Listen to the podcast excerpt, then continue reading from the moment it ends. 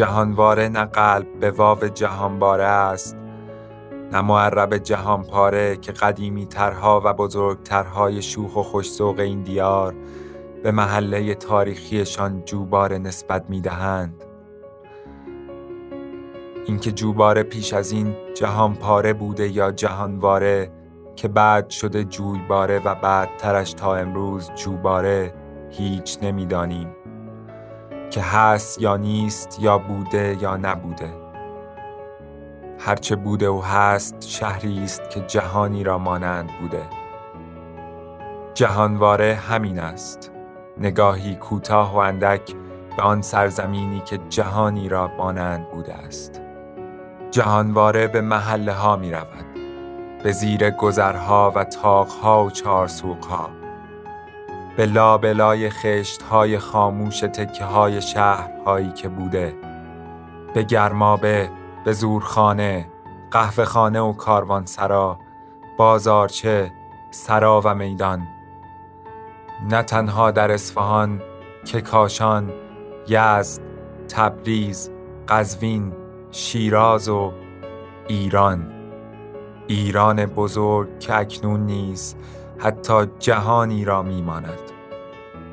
جهانواره شاید تذکره است به فرزندان ایران که بدانند پدرانشان چگونه زیستند چگونه بودند و چگونه رفتند. به امید اینکه نقش خود را در جهان امروز و اکنون باز یابند پادکست جهانواره جهان هشتم خانه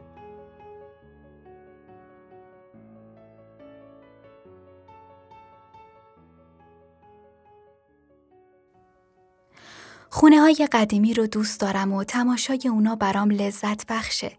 دوست دارم خونه ای آفتابگیر و پر از گلای شمدونی داشته باشم. اول صبح تموم پرده های اتاقا رو جمع کنم تا آفتاب خودش رو نشون بده و به من سلام کنه. باغچه خونه رو آبیاری کنم و بعدم وسط حیات در کنار درخت بید گلی می پهن کنم و زیر درخت بلند بلند کتاب بخونم.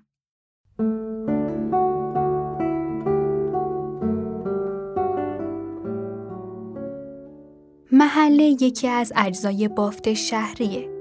خونه هم از عناصر مهم شکل دهنده اونه. خونه پناهگاه آدمی برای رفع خستگی های ناشی از امور روزانه و معمنی برای به فراموشی سپردن مشکلات و کاهش فشارای روانی حاصل از معضلات و نابسامانی های زندگی شهریه. خونه فضایی که آدمی روزمره از اون تأثیر می‌گیره و بر اون تأثیر می‌گذاره. توی شهرهای سنتی دیوارای بلند کوچه ها حریم خونه هاست.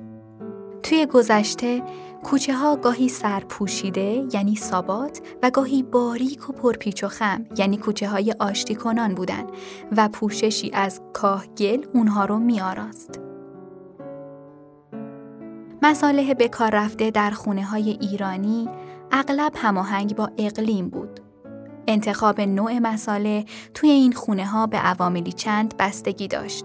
همچون دسترسی راحت به این مساله، توان مالی کارفرما، ایستایی لازم و مقاومت در برابر عوامل مخربی مثل رطوبت و موریانه و غیره.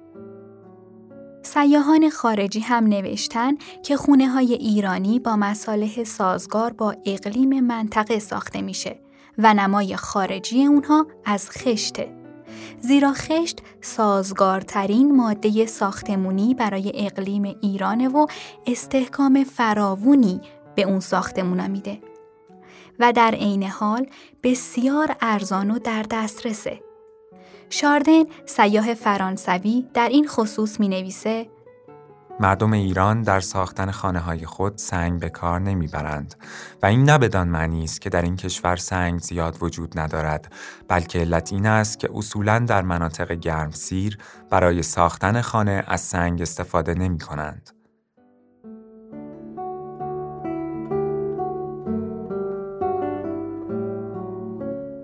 در های معمولی تیرهای چوبی هم به کار نمی‌گیرند و از آن فقط برای برافراشتن سقف تالارهای بزرگ و ستون و نرده استفاده می کنند. بیشتر مصالح ساختمانی آنها آجر یا خشت خام است که از حرارت خورشید خشک و محکم شده است و چون بام بناهای خود را منحصرا با کاهگل اندود می کنند، سطح خارجی اتاقهایشان زرافت و زیبایی بام خانه های ما اروپاییان را ندارد. اما در عوض داخل اتاقهایشان هم با شکوه و زیباست و هم فرح بخش و دلاسا. خونه ها شامل فضاهای مختلفی بودند. مانند سردر ورودی، در ورودی، هشتی ورودی، راهروی ورودی، حیات، ایوانها و اتاقهای اطراف اون، حوز، زیرزمین و سرویس ها. همچنین عواملی سازمان فضایی خونه رو بسیار متنوع می کرد. از جمله تنوع اتاقها یعنی سه دری، پنج دری و گوشوار، تنوع سطوح یعنی سرداب، پایین خونه و بالا خونه و بام، تنوع پوشش های کف یعنی آب، درخت، گل، سبزی و انواع آجرها، کاهگل و غیره. تنوع در هشتی، دالان، حیات و زیرزمین.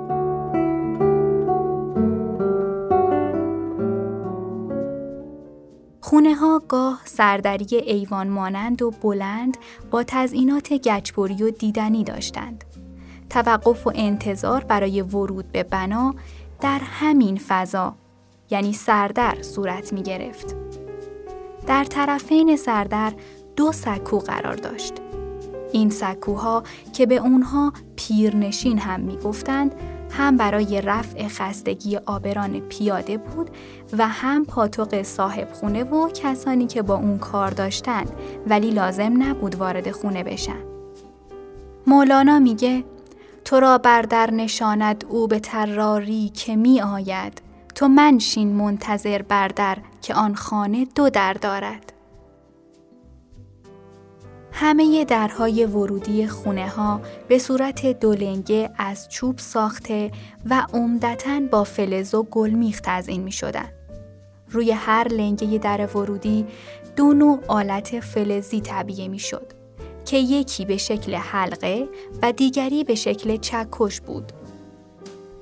این دو نوع در کوب یکی مخصوص زنان یعنی حلقه و دیگری مخصوص مردان یعنی چکشی بود و صدای متفاوتی تولید می کردند. یکی صدای بم و دیگری صدای زیر می‌داد. اگر کوبیدن در کوب صدای بم می‌داد، اهل خونه میفهمیدن که اونی که بر در میکوبه مرده و اگر صدای زیر شنیده می‌شد قرارداد اجتماعی بر این بود که پشت در زن یا زنانی ایستادن. به این ترتیب این درکوب های متفاوت به حفظ محرمیت فضاهای درونی کمک می کرد. ورود به خونه از راه هشتی صورت می گرفت و راهروی با اندکی خمیدگی اندرون حیات منزل رو پنهان می کرد. هشتی اولین فضا از خونه ایرانی بود که افراد به اون وارد می شدن و می تونستن خستگی و بارشون رو به زمین بذارن. استراحت کنن تا معلوم بشه به کدوم فضا میرن یا چه کسی سراغشون میاد. در واقع هشتی محله انتظار بود و الگوی رفت و آمد به درون خونه رو تنظیم می کرد. دالانی که هشتی رو به حیات وصل می کرد نیمه تاریک بود. فضا به تدریج روشنتر می شد. اونقدر که فرد همزمان به روشنی و به حیات می رسید. توی خونه های تاریخی حیات مهمترین فضای خونه است.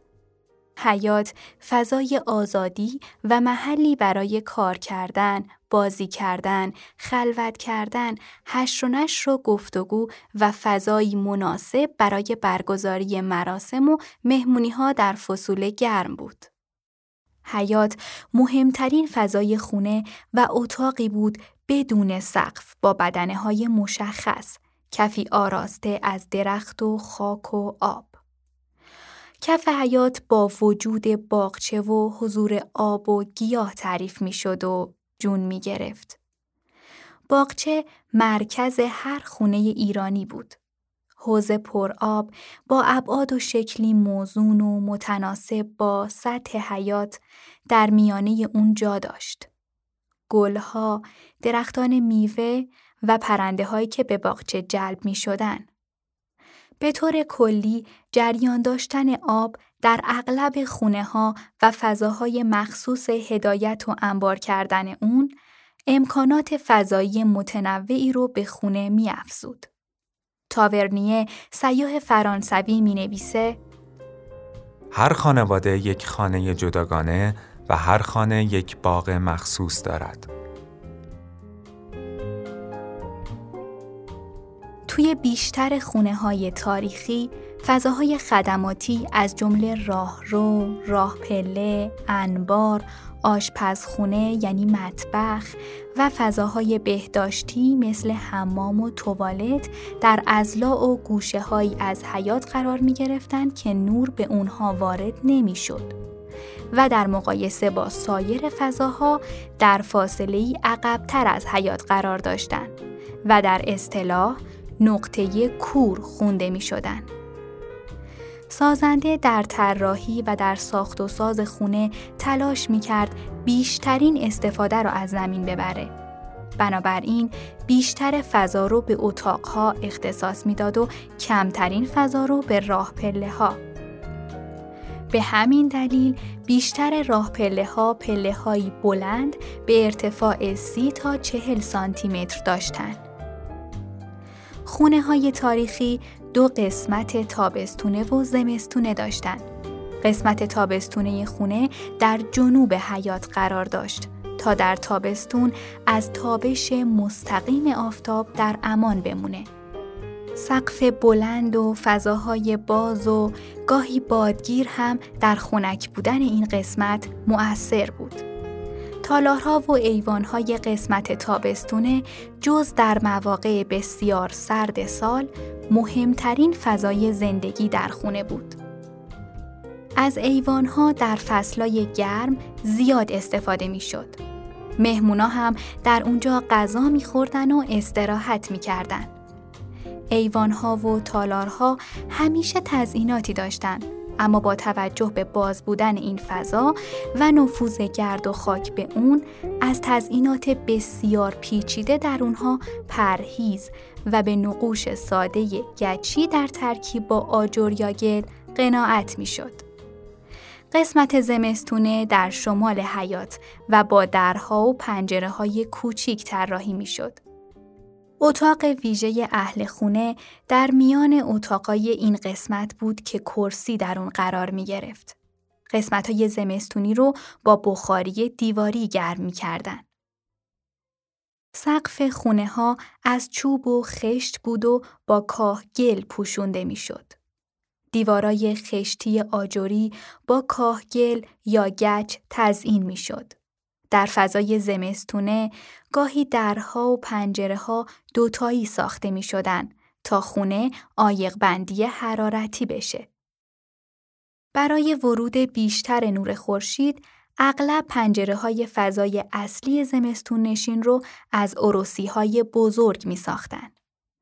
داخل فضاهای مرکزی با توجه به بسته بودن فضا تزئینات پیچیده‌ای چون قطارهای مقرنس و آینکاری های بسیار ظریف به کار می بردن. مقرنس که در سقف و زیر تاقها شکل می گرفت، از عناصر تزئینی حجمی به شمار میاد و در اتاقای اصلی دیده میشه. علاوه بر تزئینات حجمی دیوارها و تاقها می‌تونیم به طرح تزئینات ظاهری و غیر حجمی شکل گرفته بر سطوح و بدنه دیوارها و تاقها اشاره کنیم که به دو گروه دستبندی میشن. گروه اول شامل نقاشی های دیواری و گروه دوم شامل طرح بازشوها و به ویژه پنجره هاست. خونه ها همواره دو فضای اصلی داشتند. که یکی رو اندرونی یعنی ویژه خونواده و دیگری رو بیرونی یعنی ویژه مهمون ها مینامیدن. معماری خونه ها به شکل درونگرا بود و اصلی ترین فضاهای خونه یعنی شاهنشین و تالار در دو طرف اون جای می گرفتن. اتاق مهمون خونه یعنی پذیرایی به نام پنجدری یا اگر وسیعتر و تر بود به اسم تالار با درهای چوبی همراه با شیشه های کوچیک یعنی اوروسی با شیشه های کوچیک الوان بود. نفس توی سینه حبس میشه وقتی پنجره های مشبک با شیشه های رنگی باز میشن و ستونای با شکوه و خوشقواره دور تا دور میچرخن و حوز آبی در اون میون خوش نشسته. توی این خونه ها واژه دنج معنا پیدا می‌کنه. اتاق مهمون خونه باید حتما دم در ساخته می‌شد که واردین راه و نظر به داخل خونه و اهالی اون نداشته باشند و در ضمن راهی به دیگر اتاقها برای مهمونی های مفصل و روزخونی و مانند اون وجود داشته باشه. این گونه اتاقها رو که از دم در شروع می شد و در اتصال به هم به آخر حیات و دم در می رسید غلامگرد می گفتن.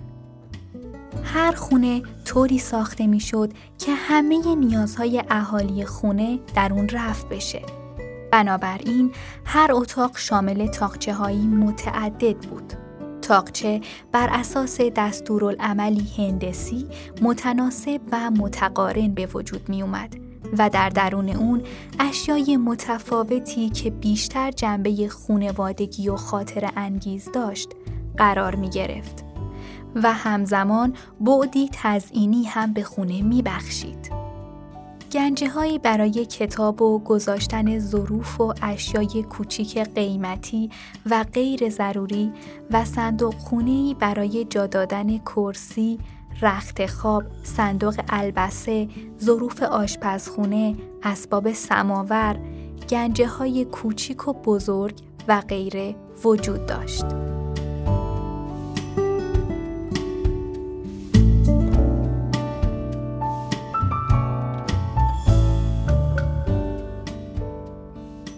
خونه هم نقش مهمی در تأمین آسایش اهالی داشت.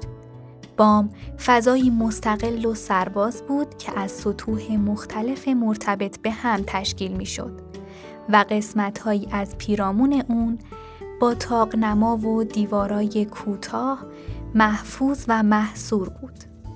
معمولا در بام جبهه های شرقی و غربی در دو طرف جبهه اصلی فضای سرگشاده‌ای به نام بهار خواب پیش بینی می شد که اغلب به عنوان فضای خواب شبانه در فصول بهار و تابستون و پاییز از اون استفاده می شد. بهار خواب برای حفظ محرمیت اهل خونه معمولا با دیوارای بلندی از محیط پیرامون جدا می شد. این فضا در مناطقی از خراسان تخبوم یا همون تخت بوم نامیده می‌شد.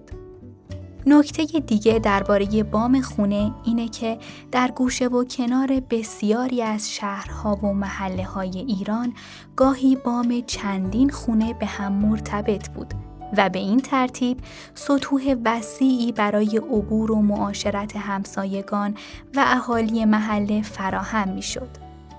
جز این اهالی می‌تونستن از فراز بام زوایای مختلف شهر رو ببینن. خونه قسمت های دیگه هم داشت. از جمله کریاس، گودالباغچه و غیره. کریاس فضایی بود سرپوشیده که به حیات و فضای باز بیرون اشراف داشت. مکان استقرار این فضا هم در مناطق مختلف کشور متفاوت بود و گاهی در پایین خونه و گاهی در بالا خونه بود. حریم های عبوری هر اتاق در این پاگردها در نظر گرفته می‌شد و به همین علت هر اتاق یا تالار به تمامی استفاده می شد و رفت و آمد و آرامش فضای اون به خوبی تأمین می شد. گودال باغچه از عناصر خاصی بود که در برخی خونه ها دیده می‌شد. گودال باغچه در وسط حیات مرکزی ساخته می‌شد و یک طبقه در داخل زمین فرو می رفت. گودال باغچه علاوه بر تأمین خاک لازم برای تهیه های استفاده شده در بنا، دسترسی به آب قنات را ممکن می کرد. همچنین دلایل فرهنگی و اجتماعی داشت. بنا به گفته های صاحبان این خونه ها به علت شغل خونوادگی دعانویسی و برای جلوگیری از تاثیر نیروهای بد در اونها گودال باغچه می ساختن.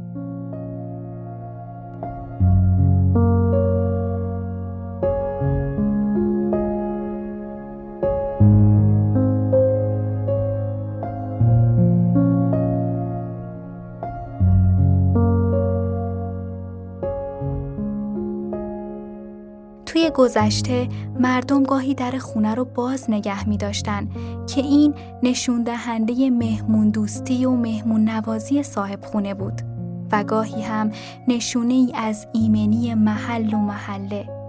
صفا و صمیمیت توی این خونه ها معنا پیدا می‌کنه و تماشای اون لذت بخشه.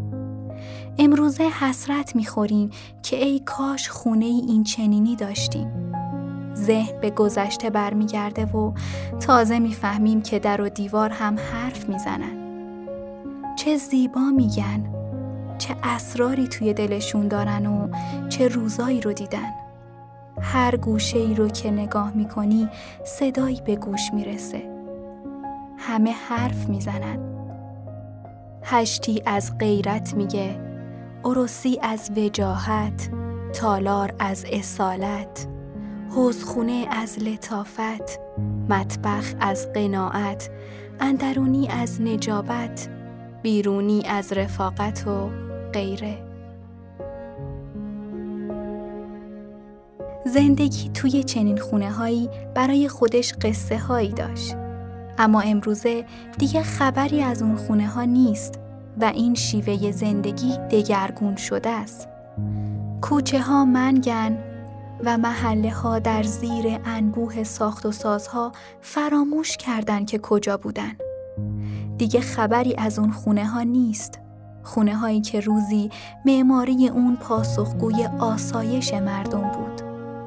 اما کاش فراموش نکنیم که خونه فضایی برای گرامی داشته حضور آدمی در خلوت و جمعه. تهیه شده توسط موزه گرمابه علی قلی آقا.